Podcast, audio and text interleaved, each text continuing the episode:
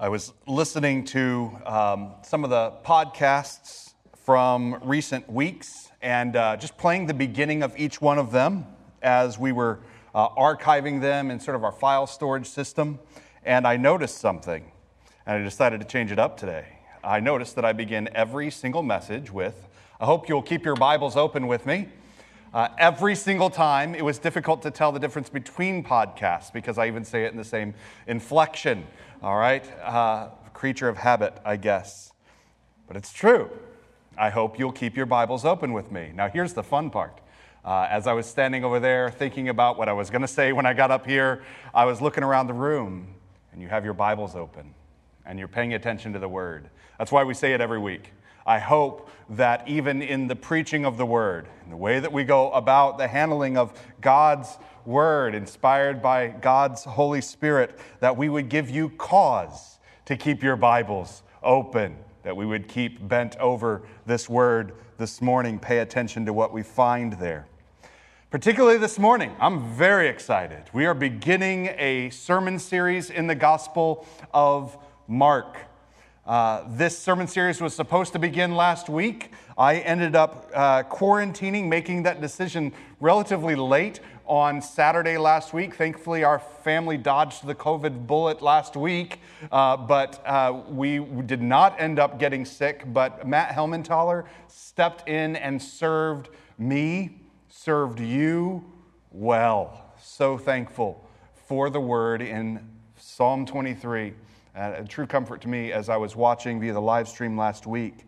But now, one week late, we, along with um, Crosspoint Coast Cape Canaveral, as well as Crosspoint Coast Palm Bay, are beginning a sermon series in the Gospel of Mark. Something I'd like to draw your attention to is we have these sheets that should be on the end of your aisles next to the Connect card. They look similar, but they are different a little lighter weight paper, and so on. And they have the outline of the sermon series. You'll see that this last week was supposed to be Mark 1 1.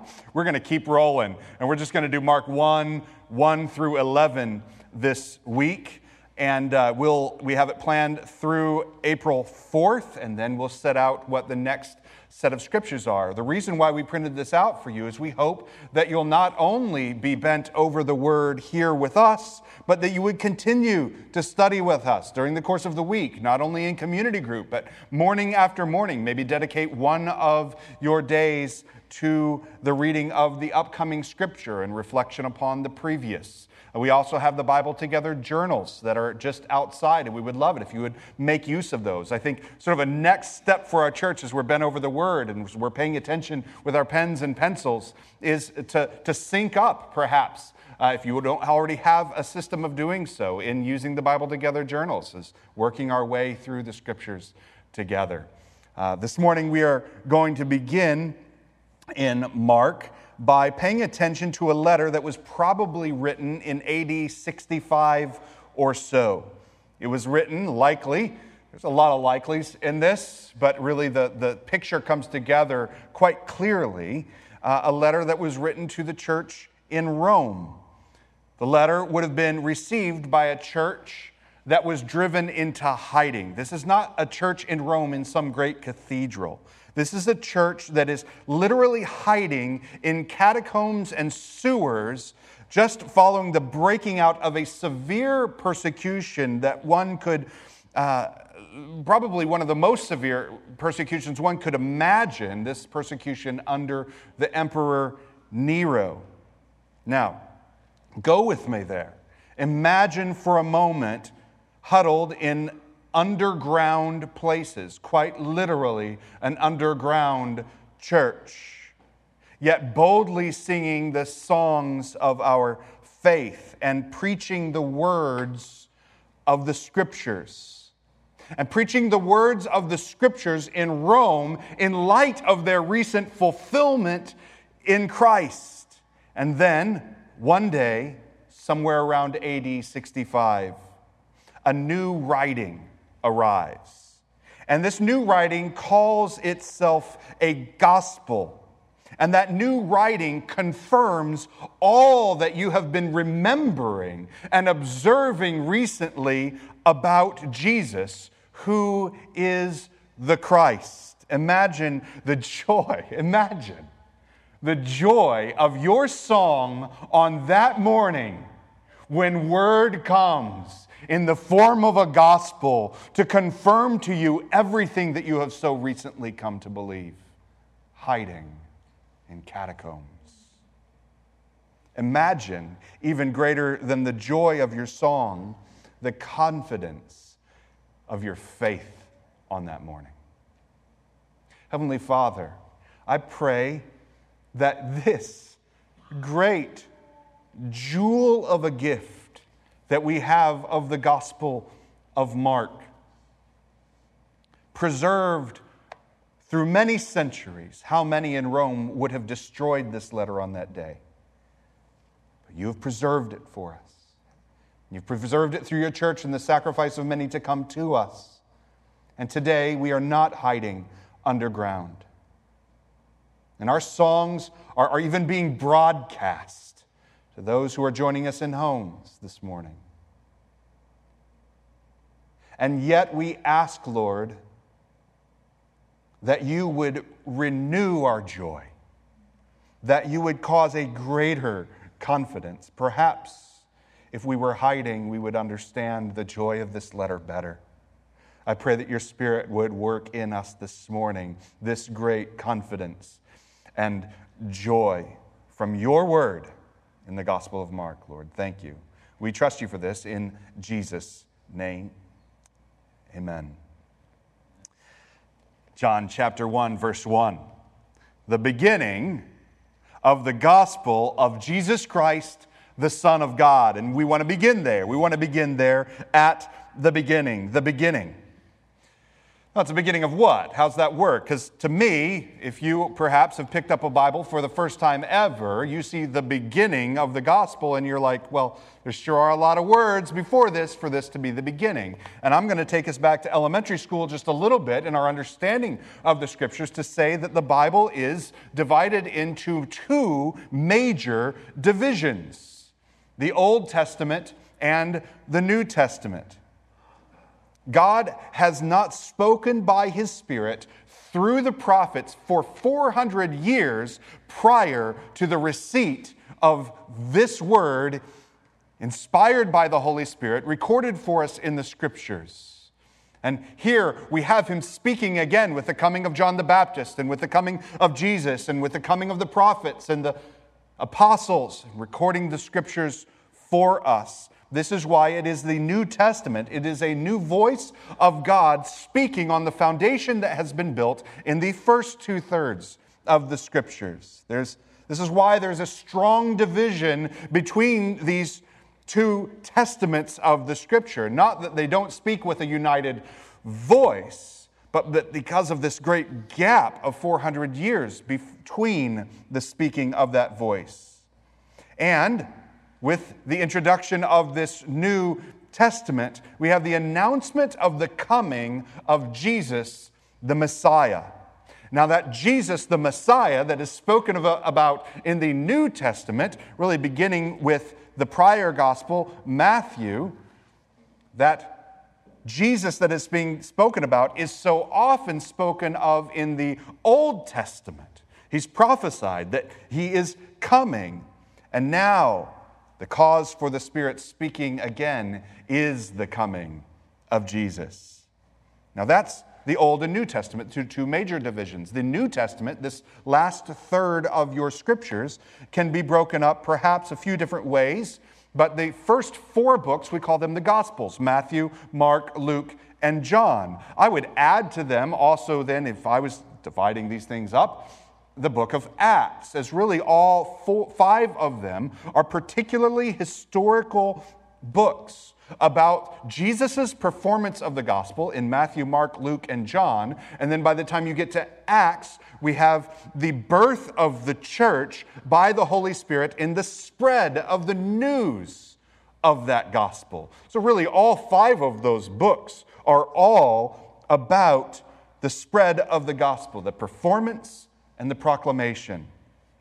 The second division of the New Testament are the letters. These are letters that are primarily by Peter, Paul, John, also James and Jude and others.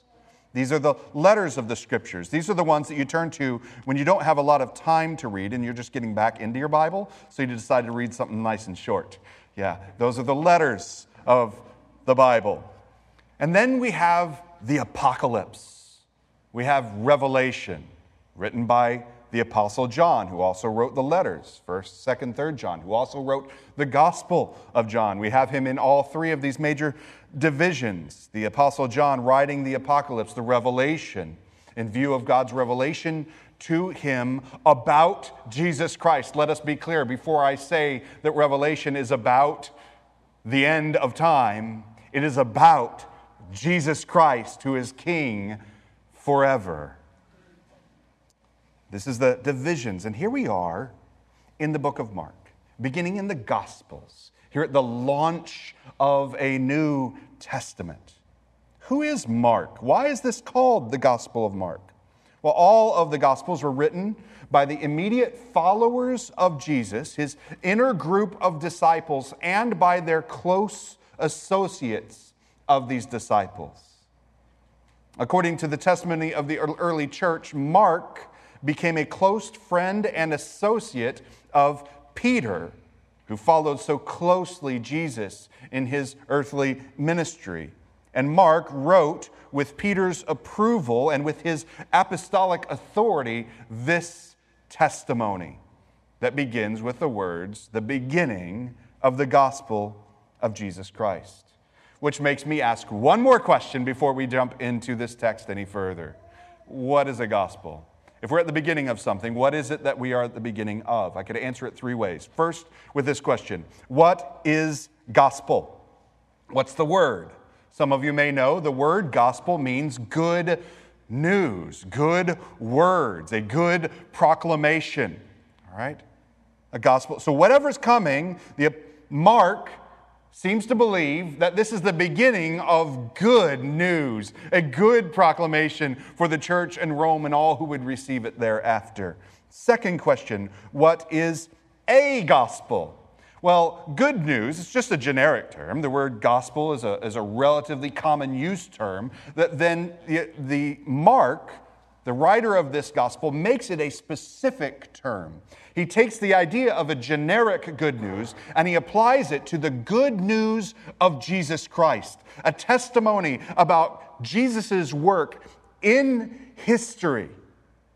His work, his, his birth, his life, his death, his resurrection, his ascension, the promise of his return, all recorded for us. Friends, that's good news. That's a gospel. Mark records for us an account of the good news. Which leads us to ask the third question what is the gospel? This is an account of the gospel, which again is the person and the work of Jesus Christ. So, that should instruct us that if this book begins with the words, the beginning of the gospel of Jesus Christ, we should ask one primary abiding question over and over again What does this passage tell me about Jesus? What does this passage tell me about Jesus? Here's the problem with the way that we have so very often read the scriptures. We read the Bible and we ask, How can this help me? And how can this help, help me understand my husband, my wife, my family, my work, my place in the world, give me meaning in life? Friends, it answers all those questions only on the other side of the first question. This is the beginning of the good news about Jesus Christ. Let us be faithful to ask that question first, abidingly above all. And if we ask that question, here is what we will have we will become a people who receive this good news like the people in Rome and be filled with joy about the Christ. A proclamation of the good news of Jesus, who is the Messiah, the Son of God, such that we are emboldened and encouraged so that our song is great, with greater hope and joy, and our proclamation is with greater clarity and confidence. May we have greater clarity about the good news of Jesus Christ because of our time in this word. Let's continue with verse 1. the beginning of the gospel of Jesus Christ, the Son of God. There are four things that we are going to see in this passage. We are going to see, first of all, that Jesus is the Christ. We've already spoken about the Old Testament and the New Testament. We've spoken about Jesus, who is the Christ, as he is fulfilling the word of the Old Testament. The word Christ is a Greek word, and it is a Greek word that also means the same as the Hebrew word, which is the way that the Old Testament was written in Hebrew which means the anointed one. The Hebrew word is Messiah, Christ, Greek word. What we're speaking about when we speak of Jesus, who is the Christ, we are speaking of Jesus, the Messiah, Jesus, the anointed one. What is an anointed one? Thank you for all the clarifications. You've given me three words that I don't understand Christ, Messiah, and anointed one. An anointed one is one who is commissioned by God for a specific, special task. This is Jesus. He is the Christ. He is the Messiah. He is the anointed one, commissioned by God for a specific task. And he becomes not only a Messiah, not only a Christ, he becomes the Messiah, the Christ, the anointed one with the special task which is the performance of the good news, the gospel of Jesus Christ. The prophet spoke of a particular Messiah who would be one who suffers for the sake of sinners and comes to save them for judgment for their sin. Many people were anointed for many things throughout the Old Testament, but this is the greatest thing. One who would suffer for another's sin, one who would restore fellowship with God, though we are due judgment. Jesus is this Messiah. It's central to the book of Mark. The book of Mark has in its middle Mark chapter 8. And if you go to the end of Mark chapter 8, verses 27 through 30, it says this Jesus says to his disciples, Who do you say that I am? And after much explanation and clarification. The apostles are sort of hemming and hawing at answering this question. And finally, Peter offers this confession You are the Christ. You are the Messiah. You are that anointed one about which the prophets spoke. In essence, Mark is transmitting to us Peter's confession about the Christ. There's a summary for you. The book of Mark is the transmission of Peter's confession that Jesus is the Christ. Perhaps we ought to read and explore the Old Testament, particularly the prophets, that we, so that we could understand how is Jesus the Christ according to this first third of the book. How could we come to have greater confidence that Jesus is the Christ according to the words that came before him? How is Jesus presented in this gospel as a fulfillment of the Messiah that is presented in the prophets? So, if you're reading Mark on one day of the week, perhaps four other days could be the reading of the prophets together to come to understand these things even more. And that's exactly where we're going to begin. We're going to make our way all the way to verse 2 now. You ready? Let's go to verse 2.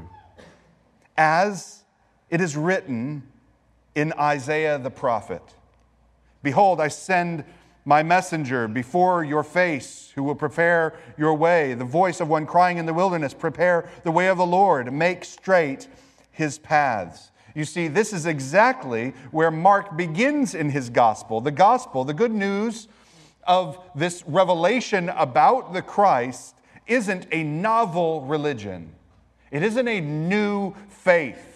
It isn't a new Messiah, it isn't an invention.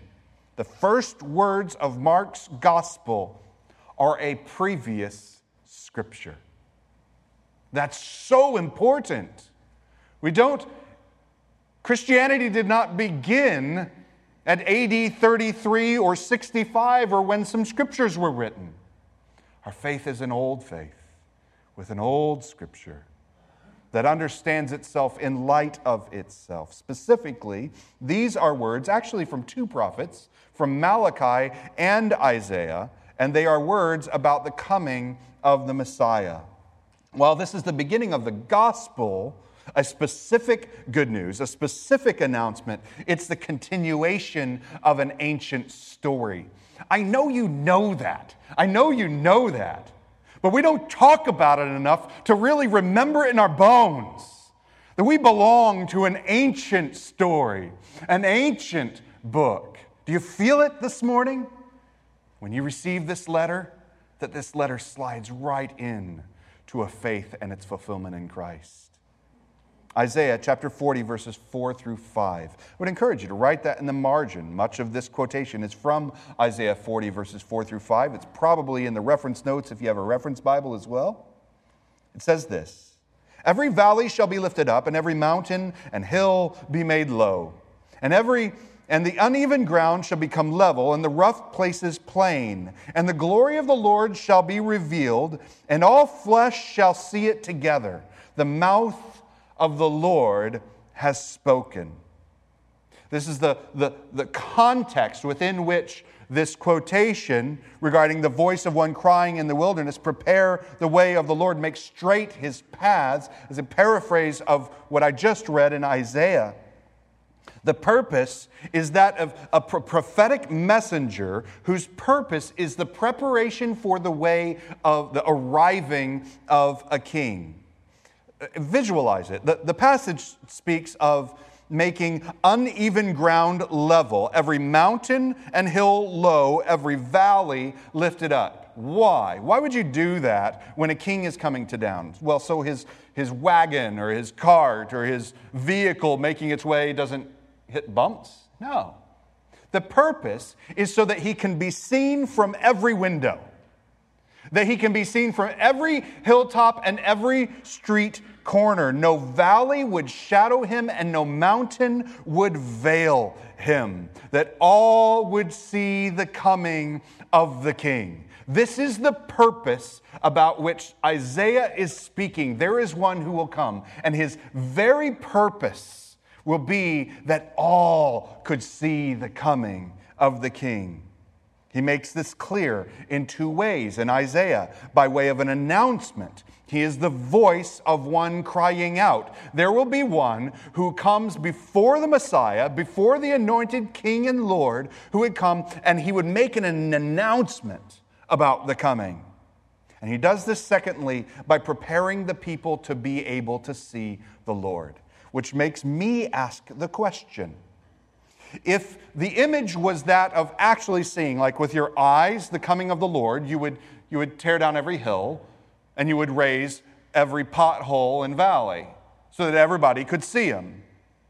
But this isn't just that you could see him with your eyes, but that you would know him with your soul when he comes. How do you prepare for the coming of an anointed one like Jesus the Messiah? And the answer we see is with the work of John the Baptist. What does he call them to? How do you see the Lord? How do you flatten the hills and raise the valleys? Repentance. Friends, that is how we see the Lord with humility, with confession, why do we have a prayer of confession every single Sunday? Let me just be honest. The first reason why is because we need it every single Sunday. Like there's not that Sunday that "I don't really need this today, you know? But because we want to see, we want to humble ourselves and say, Lord, speak, and we are ready to listen. The King is coming. The Lord is coming, and we must repent that his salvation might not be veiled by our pride, our sin, and our unbelief. This is the purpose of John the Baptist's coming, because he fulfills this scripture that Mark makes sure that he puts right at the beginning of the gospel so those who receive it won't see John the Baptist as some new guy, but one who comes in fulfillment of all the people that God has sent before him. And so that brings us to verse 4. John appeared. This is great. You're going to love this about Mark, all right? Mark is so clear. He's, he's like the, the, the one that's the closest to just a comic book retelling, all right? It's just like, boom, pow, immediately, here's stuff appearing. You could just draw a picture of it. I know some of you love drawing during the messages. Draw what you see because it's so clear, isn't it? It's beautiful and compelling and constantly moving. As simple as you just heard what I said from Isaiah, here's what I'm saying John appeared. And he's that guy. John appeared, and he was baptizing in the wilderness and proclaiming a baptism of repentance for the forgiveness of sins. And this is the second thing that we see in this passage is that Jesus is the spirit baptizer. John the Baptist is the water baptizer, and he's baptizing uh, with a baptism of repentance. But one who comes after him will baptize with the Holy Spirit. It says later in the passage, verse 7, and he preached, saying, After me comes one who is mightier than I. Evidently, John the Baptist is not the Messiah, the strap of whose sandals I am not worthy to stoop down and untie. I have baptized you with water, but he will baptize you with the Holy Spirit. Before we understand what John is saying about Jesus, we have to understand some of the ministry of John himself. So we'll come to Jesus' baptism with the Holy Spirit in just a moment. But let us understand what John is doing in the wilderness. For the manner of John's ministry, the manner with which he goes about this proclamation in the wilderness, is itself a proclamation and preparation for the greater ministry of Jesus. I'm going to read a couple lengthy quotes. John fulfills Malachi and Isaiah. And what follows is the way in which John fulfilled the text in Isaiah. I'm going to read a quote from Kent Hughes. He says this John's dress and lifestyle were a protest against the godlessness and self serving materialism of his day. Who could we not use a John the Baptist today? Good news. We have a letter and we have him. And he's given to us today as a protest against the self serving materialism of our day. Are we here to listen? Do we, receive, do we receive his message of baptism for repentance? Are we willing to humble ourselves? It amounted to a call to separate oneself from the sinful culture, repent, and live a life focused on God. Even his context that is the desert wilderness. John the Baptist went out to the desert, was meant to emphasize this, for it was originally to the wilderness that Israel came out of Egypt, out of the land in which they were enslaved and became a metaphor for to be enslaved in sin and idolatry, to be called out from that place into the wilderness where they would meet God in humility before his mountain. The people's coming out to John in the wilderness was a subtle acknowledgement of Israel's history of disobedience and rebellion and a desire to begin again. Repentance is at the heart of John's ministry throughout. The coming out into the wilderness was an act of repentance itself, a coming out from among the ways of the people, even the religious people a way of coming out to say we are sinners and we're in need of a Messiah who is coming. Kent Hughes continues What a beautiful what was beautiful was that John's life and actions bore out what he was. He lived a life of continual repentance and uncompromising devotion to God. And this was his call to the people. What was John calling the people to with his baptism in the wilderness? He was calling them to a life of repentance that he himself had entered into, a life of humility before the king who is coming. And that humility was necessary for them to see him when he was at hand.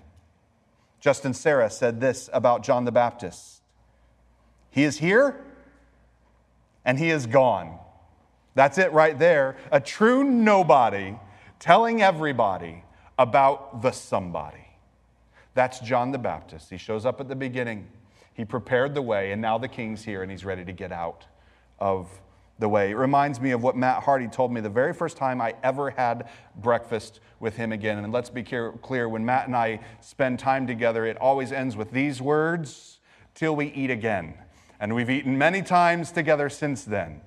But on that first breakfast with Matt Hardy, he, I asked him what he wanted in life. Why would he want to be a part of a church plant? And he quoted Nicholas Ludwig, who is also known as the Count of Zinzendorf. He wrote, he said, My hope in life is to preach the gospel, die, and be forgotten. You see, my hope is not to be Jesus. Jesus was Jesus.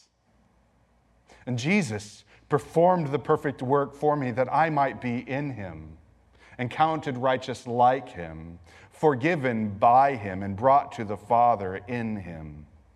But my hope is to be like John the Baptist who's really a nobody, making much of the somebody in humility, that we together might see him. In the Gospel of John, not written by John the Baptist, but by another, John the Evangelist, in John chapter 5, verses 35 through 36, this is Jesus' testimony about John. He was a burning and shining lamp, and you were willing to rejoice for a while in his light. But the testimony that I have, Jesus says, is greater than that of John.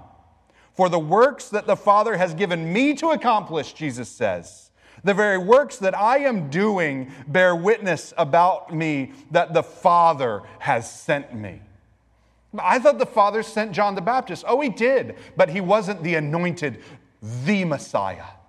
He was not the performer of the good news that Jesus came to perform. Now, when John the Baptist is going about this call to repentance and this call to baptism, one of the things that it's important for us to recognize as John the Baptist is doing this work that is in preparation to receive the good work that the Father has given to the Son to do. And there is only one Messiah who is the Son of God, and that is Jesus the Christ. As John the Baptist is doing this, he is essentially saying this. Even as he's going about this ministry, it is not enough that you be cleansed with water or other rituals.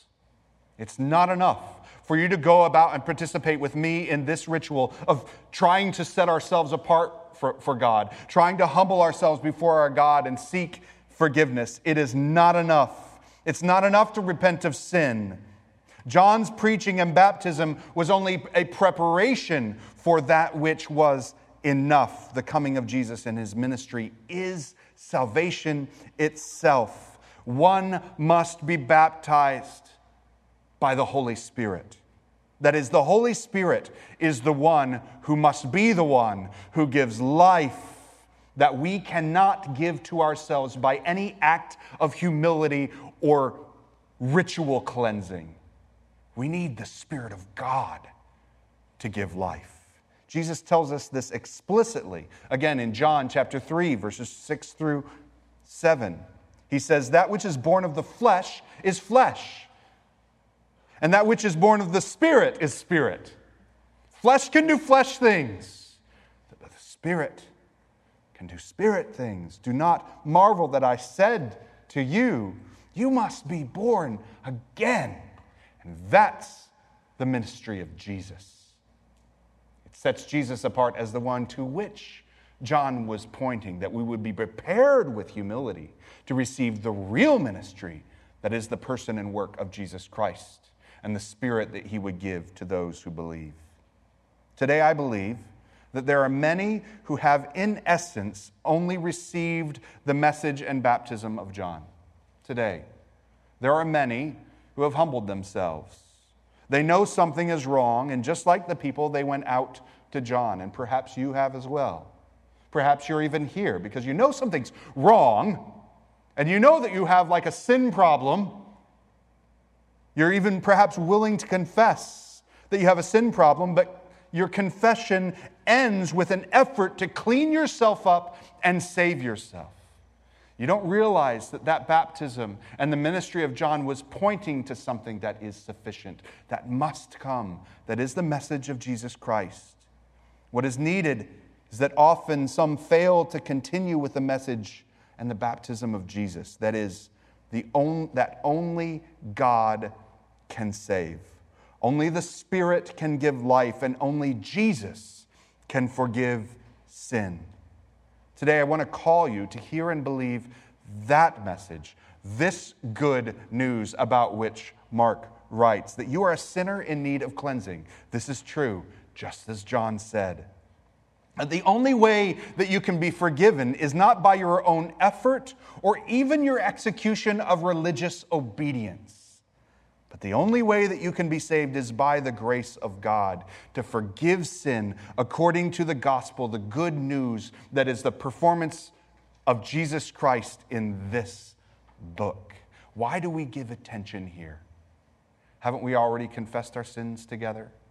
We continue with the preaching of the gospel because it is in the life, death, and resurrection of Jesus Christ that we receive life, not just confession life and salvation.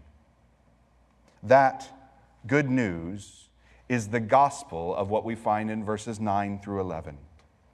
The gospel of Jesus, who is the beloved Son. Friends, very quickly, this is the most important central message of this passage.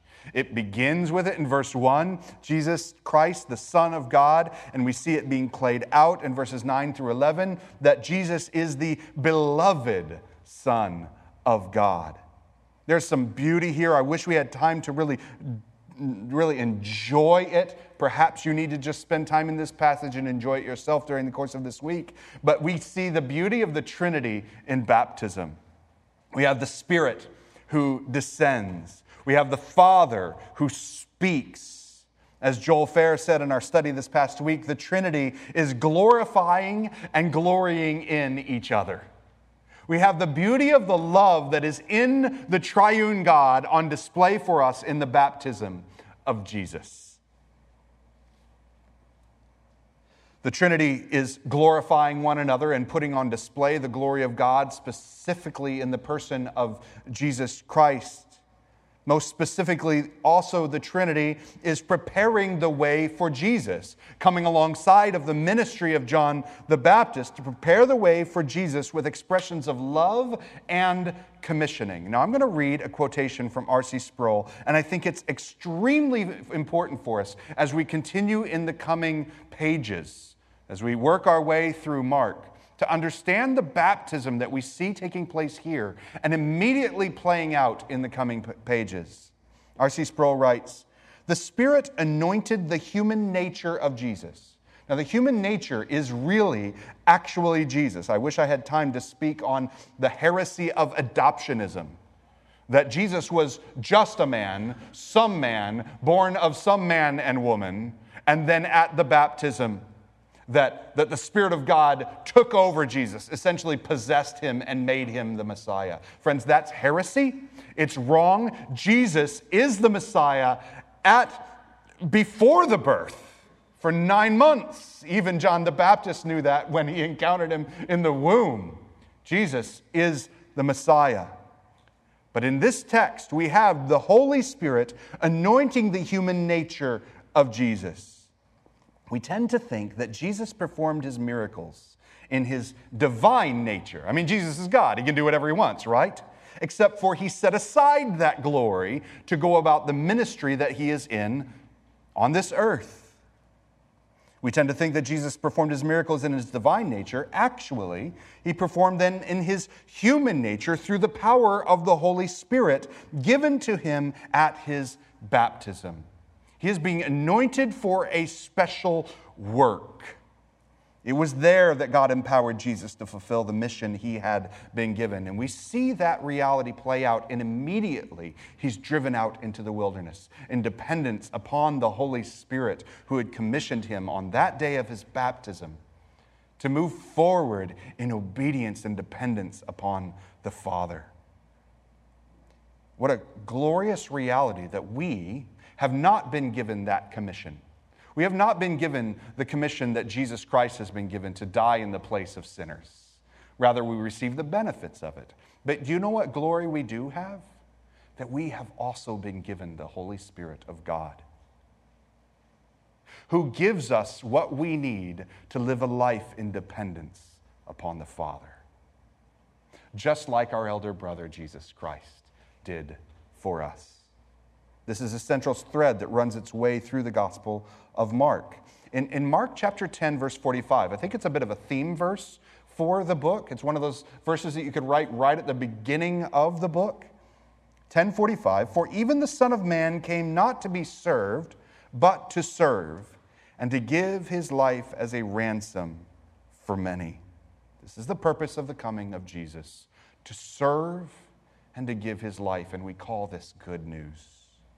We have the baptism of Jesus. In other accounts of the baptism of Jesus, John argues that he shouldn't be baptizing Jesus, but that he should be baptized by Jesus. And again, John is proclaiming that there's nothing that we can do to save ourselves, but to wait upon the Lord with humility and confession. There's nothing that John can do. He's waiting upon Jesus to do something in him. But Jesus responds to John with something very curious. In Matthew chapter 3 verse 15 he says this, "But Jesus answered him, let it be so now, for thus it is fitting for us to fulfill all righteousness." Fulfill all righteousness. I thought Jesus is righteous. He's about 30 years old when this is happening. How is he not already fulfilling all righteousness? What righteousness does Jesus who is God Himself, walking in perfect obedience to the Father, need from a baptism of repentance. Does Jesus really need to repent? Does he really need to be cleansed of sins? And the answer is a clear and resounding no. Jesus is the only one who is righteous, but essential in all of his ministry. And again, this may be something you know, but it's not something we say nearly enough. Essential to the ministry of Jesus is that he takes our place in the whole of his life, death, and resurrection. He's being baptized not for repentance for his own sin. Jesus is doing what you and I ought to have done. Jesus' ministry is substitutionary at every single point. His life itself, with its every obedience, is for me. This is why we did the series just prior to Mark in January called Hidden with Christ, Hidden with Christ in God, uh, a series on union with Christ. If I am in Christ, his baptism is for me. He expresses when he sings the Psalms, and you know Jesus sang the Psalms with his family, with his brothers and sisters, with his community, and at the temple, he sang the Psalms. And because he sang the Psalms, my worship becomes acceptable. His pilgrimages to the temple three times a year for all of his 33 years of life by faith were my pilgrimages. Jesus brings me to God that I might be restored to fellowship. The whole of Jesus' life, death, and resurrection is substitutionary, it is for me. Jesus' dedication and obedience to the word, even as we'll see next week in the temptation, is my obedience. That I might be counted not only cleansed, here's what Jesus does not only cleansed, which is what John the Baptist was talking about, but that I might be declared righteous, having fulfilled obedience to the Father in Christ. If we are in Christ, what this passage also means is the Father's approval is for us. If I am in Christ, when the Father says, You are my beloved Son, with you I am well pleased, that approval, if I am in Christ, is for me. That's important. His approval is not of us. Oh, he knows me. He knows what I'm like, and He knows that so much of what I am like is not approvable. His approval is not of us, but in Christ it is for us. Friends, in this passage and throughout the book of Mark, we will see four things. Jesus is the Christ. Jesus is the Lord. Jesus is the Spirit baptizer. And Jesus is the beloved Son of the Father. The whole ministry of John the Baptist is that we would be humbled to see and receive the ministry of Jesus, the ministry of salvation by Christ alone. Here at the beginning of our study of the Gospel of Mark, may we abandon every ritualistic, self righteous hope of salvation. May we come in repentance. May we come in confession, but in the hope that only the ministry of Jesus Christ can save. And may we go out to the wilderness where nothing else but faith might bring us to see Jesus. Heavenly Father, our prayer is that we would see Jesus, that we would see the one that you love to reveal, the one who has spoken to us by his word recorded for us, the one that the Spirit has preserved a word for us. The very fact that I hold a Bible in my hands that is accurate and true is evidence that the Spirit loves the Son and loves to make sure that we would come to love the Son too. May you use your word in us in this season in Mark to give us faith to believe and the salvation that is in the work of Christ alone. Thank you, Lord. We pray this in the good name of Jesus Christ. Amen.